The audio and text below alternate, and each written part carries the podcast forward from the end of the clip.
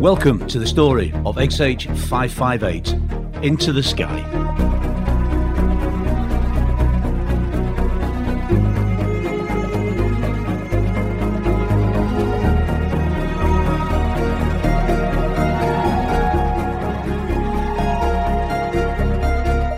Hello and welcome to the next episode of the podcast of Vulcan to the Sky.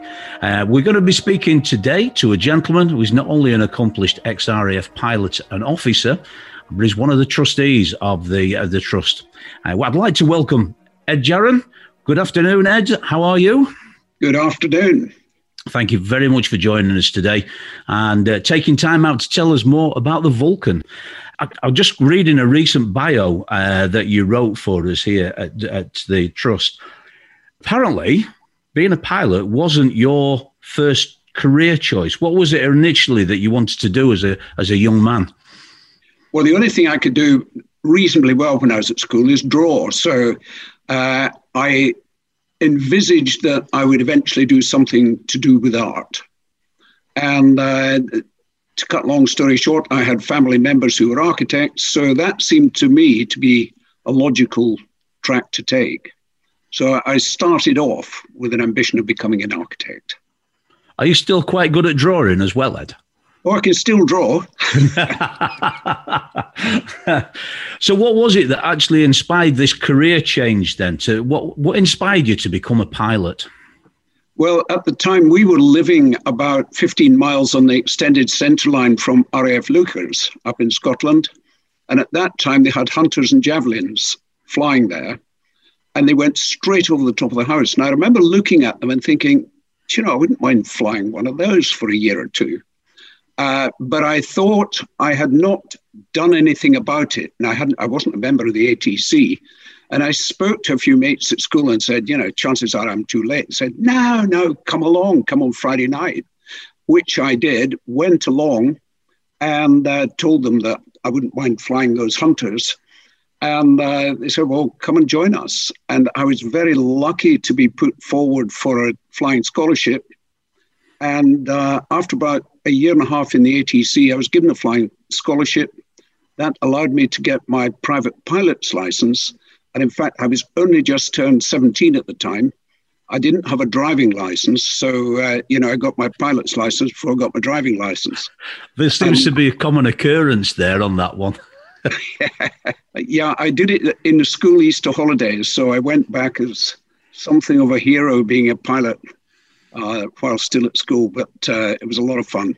Yeah, I'm sure it was. Yeah, air cadets, because there was other things in there, not just the flying. That uh, there was another th- element of the ATC that you liked as well, wasn't there? Well, you know, the ATC is a is a great organisation, still is, and you know there was opportunity for uh, visiting RAF stations, for shooting in particular, which I, I did enjoy. Uh, lots of uh, learning about aircraft and uh, aircraft systems, um, and it was it was a lot of fun. And I, I I rose to the dizzy heights of corporal in the two years I was in the ATC before I joined the Air Force. Corporal before you even joined the RAF, then? Absolutely. it was obviously the right path for you. So you um, so you joined the ATC. Uh, you've got your private license, as you said, at 17, uh, before you got your car license, of course. Uh, you joined the RAF because of uh, university entrance qualifications. Uh, that means that you, uh, you go on to RAF Cranwell to train as an officer and a pilot. You then go to RAF Valley for your advanced training on the Gnats. That must have been really exciting. Terrific little aeroplane. Absolutely incredible. You could stand and look into the cockpit without climbing climbing a ladder, which most aircraft you need to do. Uh, tiny little jet, amazing aircraft. Very agile. Very agile. Yeah. So then your first posting. Can you tell us a bit more about your first posting? Well, I was posted to uh, 35 Squadron on Vulcans, and the Vulcan was an airplane I'd never really thought about. I was still, my ambition was to fly single seat Hunters and uh, maybe Lightnings at the time. But uh, at the time that I went through Valley, a lot of us were going up the Vulcan because the Vulcan force was building up with the Mark II. Uh, so I was not best pleased uh, to get that posting. But and the other problem with going on Vulcans is that you won't go in as a captain in your first tour, so you've got a co-pilot tour to do. So you're sat in the right-hand seat as a sort of a uh, a helper rather than having your own aircraft. So it, it, obviously for a young lad with fire in his belly, that wasn't exactly what you had in mind but I uh, got through the first tour, and again, wanting to be, get on single seats, I didn't want to go for a captaincy, so I elected to become a flying instructor on jet provosts. Uh, did that uh, and enjoyed it. Then I said, now then, I can go on Vulcan, uh, onto Hunters. Said, no, we've got another tour for you. As it so happens, when I was at uh, I did degree course standard in the Russian language. So I was sent after two and a half years training to Moscow for two and a half years as assistant air attaché in Moscow. Uh, so I was a long time away from the Vulcan. I then got a posting where? Back to the Vulcan. And uh, I, get, I went to talk to air secretaries who did all this stuff to you in those days and said, you know, what happened to the promise of, you know, going fast jet at this point? And said, well, trouble is you've been around for so long, but you're just about to be promoted. And if you get promoted, we're not going to put you in a Buccaneer squadron because, you know, you'd just be starting on an, on an aircraft. The aircraft you really know is the Vulcan. So go back, be a captain. And, uh, you know, if you're then promoted, which I was, you can become a flight commander in a Vulcan squadron, which is sounded terrific.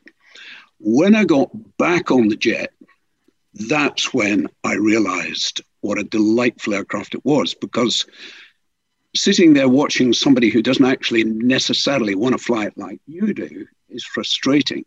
But when you're the captain, that oh, now that's different. Um, and I remember thinking, I wonder how fast this thing will go. And I got the pilot's notes out, and nowhere, I can assure you, get a set of Vulcan pilot's notes, you will not find VNE, the do not exceed speed. Well, that's very odd. Everything that we were told to do was procedural. You do your low level training at 250 knots, you do you'd speed up to 350 knots for bomb runs, but nobody said what the maximum was. So I rummaged and grubbed around and I found a secret document which is the Vulcan release to service. And I found that actually its, its maximum speed was 420. Now that's, that's better. and uh, I tried that out at low level and it, it was terrific. 420 knots at low level? Yep. Yep. The Vulcan was good for 420 at low level. Wow. yeah. And the other thing is, it was enormously overpowered. And at light all up weight, the, the, the weight of the airframe empty was about 100,000 pounds. And if you only had a dribble of fuel in it, you were flying around with 120,000 pounds of weight with 80,000 pounds of thrust. And that, when the aircraft is light, it would go from naught to 40,000 feet in four minutes. And at high level, in those days it would outturn and outclimb any fighter above 40,000 feet. And we used to do fighter affiliation with Lightnings and Hunters. Well, Hunter was run out of steam at about 30,000 feet. It wasn't a high level airplane. The Vulcan was. And you could do great things with it. We actually got it up to 62,000 feet, uh, going over the Indian Ocean. We saw a line of tropical thunderstorms ahead. Now, normally you just go around them. And we thought, well, I wonder if we can just go over it. And this was back in the old days. We stuffed full noise on. And we got up to 62,000 over the top, not a problem. It was uh, an, an, amazing airplane, which I came to love, I, I have to say, flying it the way I like to fly it. So, reading through the bio that you did for us recently, you were saying there that going from being the right hand seat to the left hand seat, that's when you really, I'm, I'm assuming that's when you really fell in love with the aircraft. Oh, yes. Yeah, yeah. yeah. No question. Yeah. And, and because obviously you'd previously seen the Hunters and you wanted to fly the single seater uh, Yeah. fast jets. Did that shift your what's the right word? Loyalties, your allegiance. Sorry, that's the word I was I was looking for. Well, no, it, once I was in the left hand seat, my allegiance was totally to the Vulcan. The other thing you realized is what a capable aircraft it was.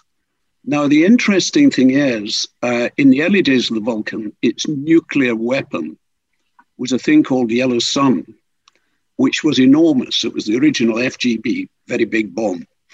And when that was in the bomb bay, there was no room for anything else. Now, that was replaced with a thing called WE 177, which remained in service up until about the year 2000. And that was tiny.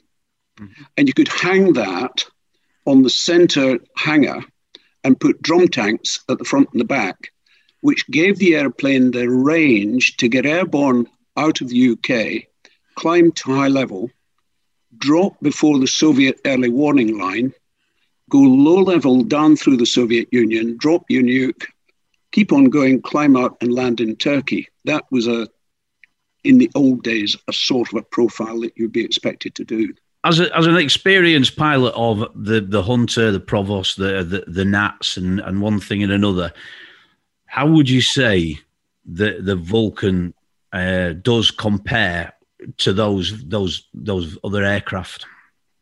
Well, it's a big airplane. It's a four jet. Yeah. Um, and as a four jet, it's enormously capable.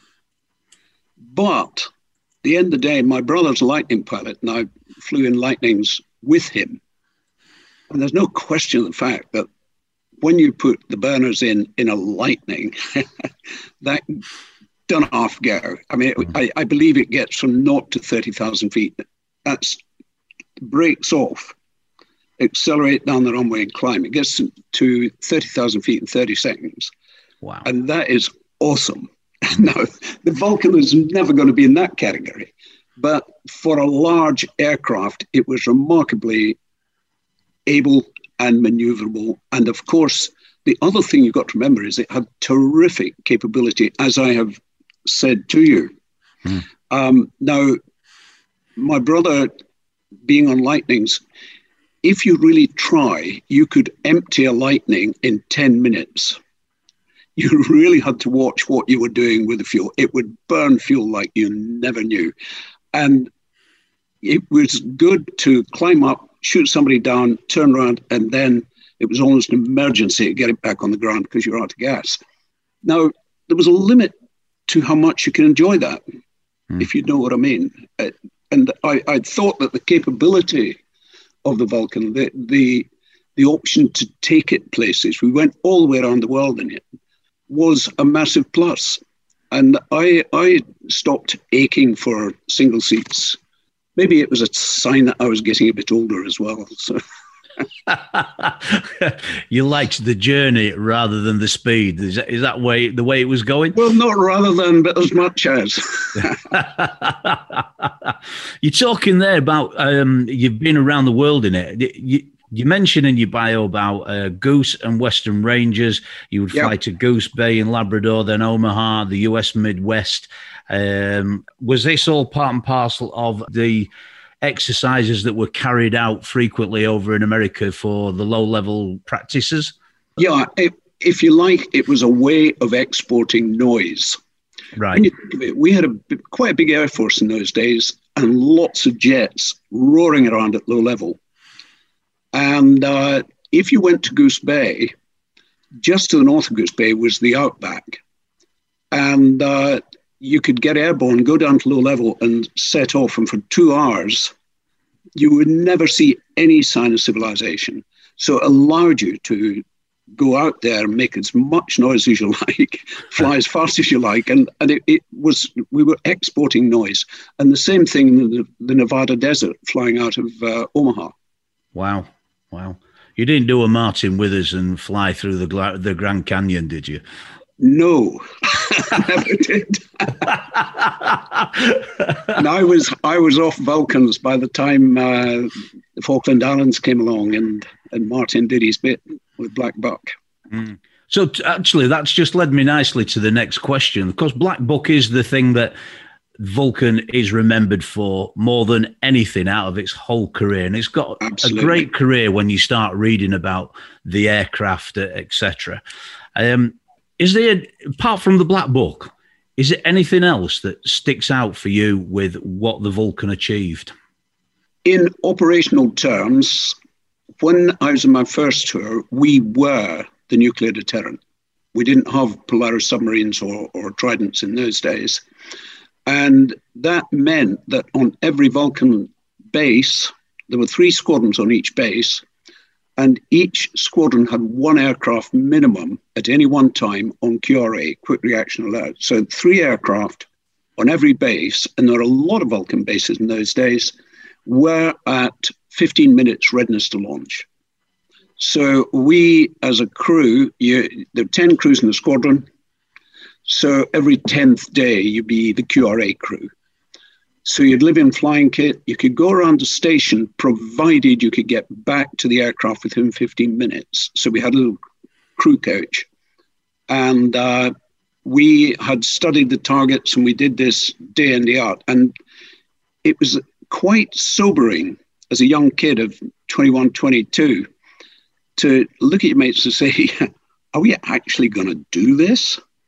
And you got to think it through that there you are with a nuclear weapon on the airplane, sitting outside in the middle of Rutland, where I now live, and you're going to launch and you're going to drop it in the Soviet Union. And I think all of us went through the process of thinking it through. And the whole business about it was it was deterrence. We were there to stop them doing it to us. And the deal was if you nuke us, we will nuke you back. And uh, I think we all believed in it. And if you didn't believe in it, then you should go and see the boss the next morning and say, Look, I'm sorry, I can't do this. And that was, if you like, the Vulcan's contribution to the Cold War, to the stability that existed, because at the height of the Cold War, there were 65,000 weapons on each side. Can you imagine that?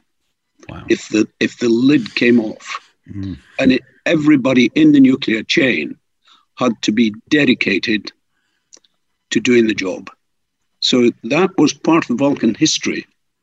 We never got airborne, thank God, because, because we succeeded. Hmm. The, the Soviets believed us, and we believed them. So you, you seriously do think that just having the Vulcan squadron and the and the capability of carrying those huge atomic weapons, nuclear weapons, sorry, was definitely the right. It, it was definitely the right de- deterrent for for the Russians? It was. It absolutely was. And of course, it was replaced as a deterrent by, first of all, Polaris and then Trident, which is, of course, what we've got now. Hmm. The Vulcan still had its nuclear capability, but uh, that was more of a supporting role, hmm. in a tactical role. So, moving forward a little bit here, um, we obviously the Vulcans are grounded. The Vulcan, the 558 is one of the last aircraft to be grounded from the Vulcan display force. What did you think when you heard the news that there was the chance of a Vulcan coming back to the sky? I was delighted. And uh, I was there when we got it airborne for the first time uh, after refurbishment. And uh, it was very emotional, I have to tell you. I can imagine so. Yeah and a great sadness that uh, you know we weren't able to go on beyond 2015, but that's another story.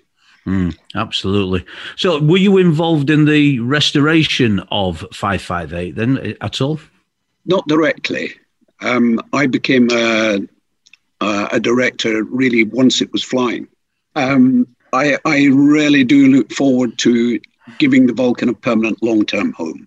Yeah. It's an awful pity we had to move out the hangar that we had because we were doing, I think, a great a great business mm. in the hangar, and we we were able to preserve the aircraft and preserve its history. Looking forward, we want not only to look backwards but also to look forwards. And what we're hoping is to put a hangar together that will hold uh, the Vulcan. It'll have our uh, Canberra that we're refurbing and it will also uh, be a base for uh, educating the next generation and to encourage them to follow STEM subjects at school.